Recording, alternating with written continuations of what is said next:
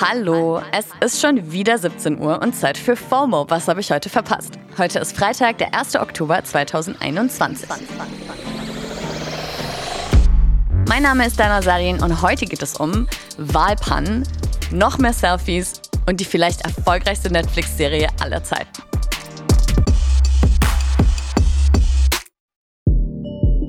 Die Wahl ist keine Woche her und es häufen sich mittlerweile die Meldungen über krasse Wahlpannen in Berlin. Besonders ein Artikel aus dem Tagesspiegel wird gerade viel auf Twitter geteilt und der fasst das Chaos eigentlich ganz gut zusammen.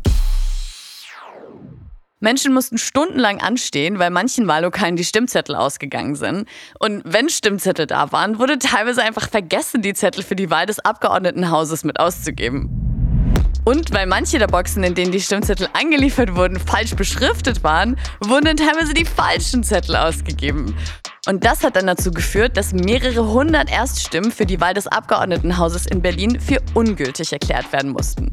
So heißt es zumindest im Artikel. Die Landeswahlleiterin Petra Michaelis hat schon ihren Rücktritt angekündigt und im Netz werden langsam Stimmen laut, die Neuwahlen fordern. Ja, was noch alles bei der Wahl schiefgelaufen ist, was davon Desinformation und was wirkliche Probleme sind, das schauen wir uns morgen in der Wochenendfolge zusammen mit dem dpa-Fact-Check-Team nochmal genauer an.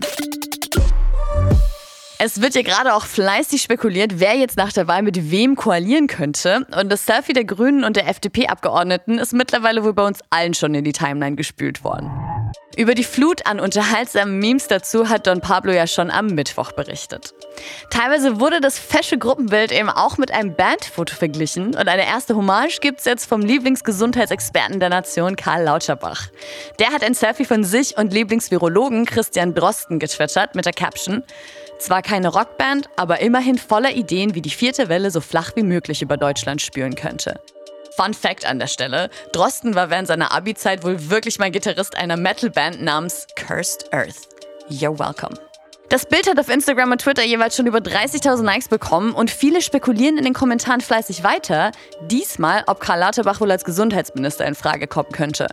Lauterbach selbst hat dazu in einem Interview mit Business Insider gesagt, es sei ja bekannt, dass er in der Vergangenheit schon gesagt habe, dass er das Amt des Gesundheitsministers nicht ablehnen würde.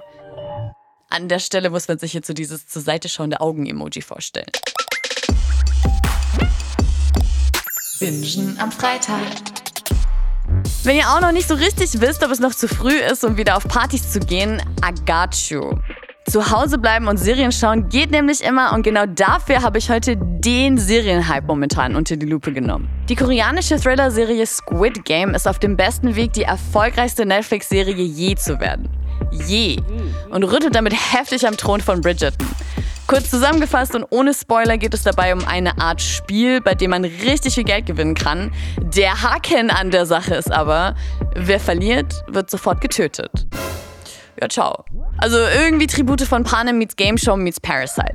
Die Serie ist mittlerweile schon in 90 Ländern die Nummer 1 auf Netflix und daher allerhöchste Zeit, dass wir uns das Phänomen mal genauer betrachten. Ich habe dazu mit Lisa Ludwig, der Chefredakteurin von Moviepilot, gesprochen. Hey Lisa, magst du dich mal kurz vorstellen? Mein Name ist Lisa Ludwig und ich mag Pferde, Wein und Serien, in denen Menschen brutal, aber doch tiefsinnig ermordet werden. Sehr gut. Also, spill the beans. Warum wird Squid Game gerade so gehypt? Squid Game ist brutal, schnell erzählt, visuell sehr beeindruckend. Und tatsächlich etwas, trotz der düsteren Prämisse, was sich perfekt eignet, um sich an so einem, verkaterten Sonntag so ein bisschen durchgruseln zu lassen. Wenn man dann aber durch diese Prämisse erstmal eingefangen ist, bekommt man eine Geschichte erzählt, die viel, viel tiefgründiger und viel emotionaler und näher an den Charakteren dran ist, als man ursprünglich dachte. Und deswegen bleibt man weiter dran. Also Squid Game hat eigentlich das Beste aus zwei Dingen, die grundlegend ganz gut funktionieren bei Streaming-Serien. Ja, total. Und mal noch eine andere Frage. Also Squid Game ist ja eigentlich nur eine von einer ganzen Reihe krass erfolgreicher koreanischer Produktionen zurzeit. Ich denke zum Beispiel auch an den Film Parasite. Was machen die anders als amerikanische und europäische Produktionen, die man ja eher üblicherweise in den Top-Plätzen sieht? Und woran liegt es, dass Südkorea momentan so erfolgreich im westlichen Markt stattfindet? International erfolgreiche koreanische Produktionen gab es schon immer, auch im Mainstream. Da können wir uns ja jetzt einfach mal eben an den sehr guten Film Oldboy zum Beispiel erinnern. Was Parasite aber gezeigt hat und was Squid Game jetzt einfach auch nochmal aufgreift und fortführt, ist eine sehr, sehr große Stärke koreanischer Erzählungen, und zwar wie über ein unfaires System gesprochen wird, in dem die Schere zwischen Arm und Reich so weit auf ist, dass die nicht überwindbar ist. Das ist eine Erzählung, die haben wir natürlich auch in der sogenannten westlichen Welt immer wieder.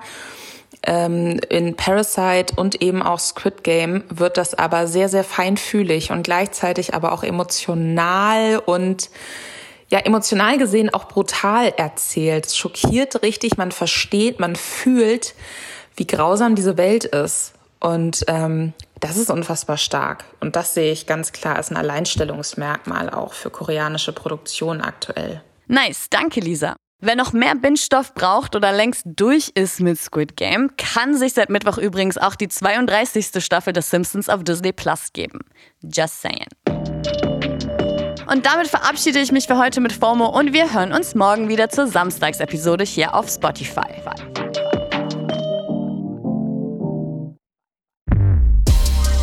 FOMO ist eine Produktion von Spotify Studios in Zusammenarbeit mit ACB Stories.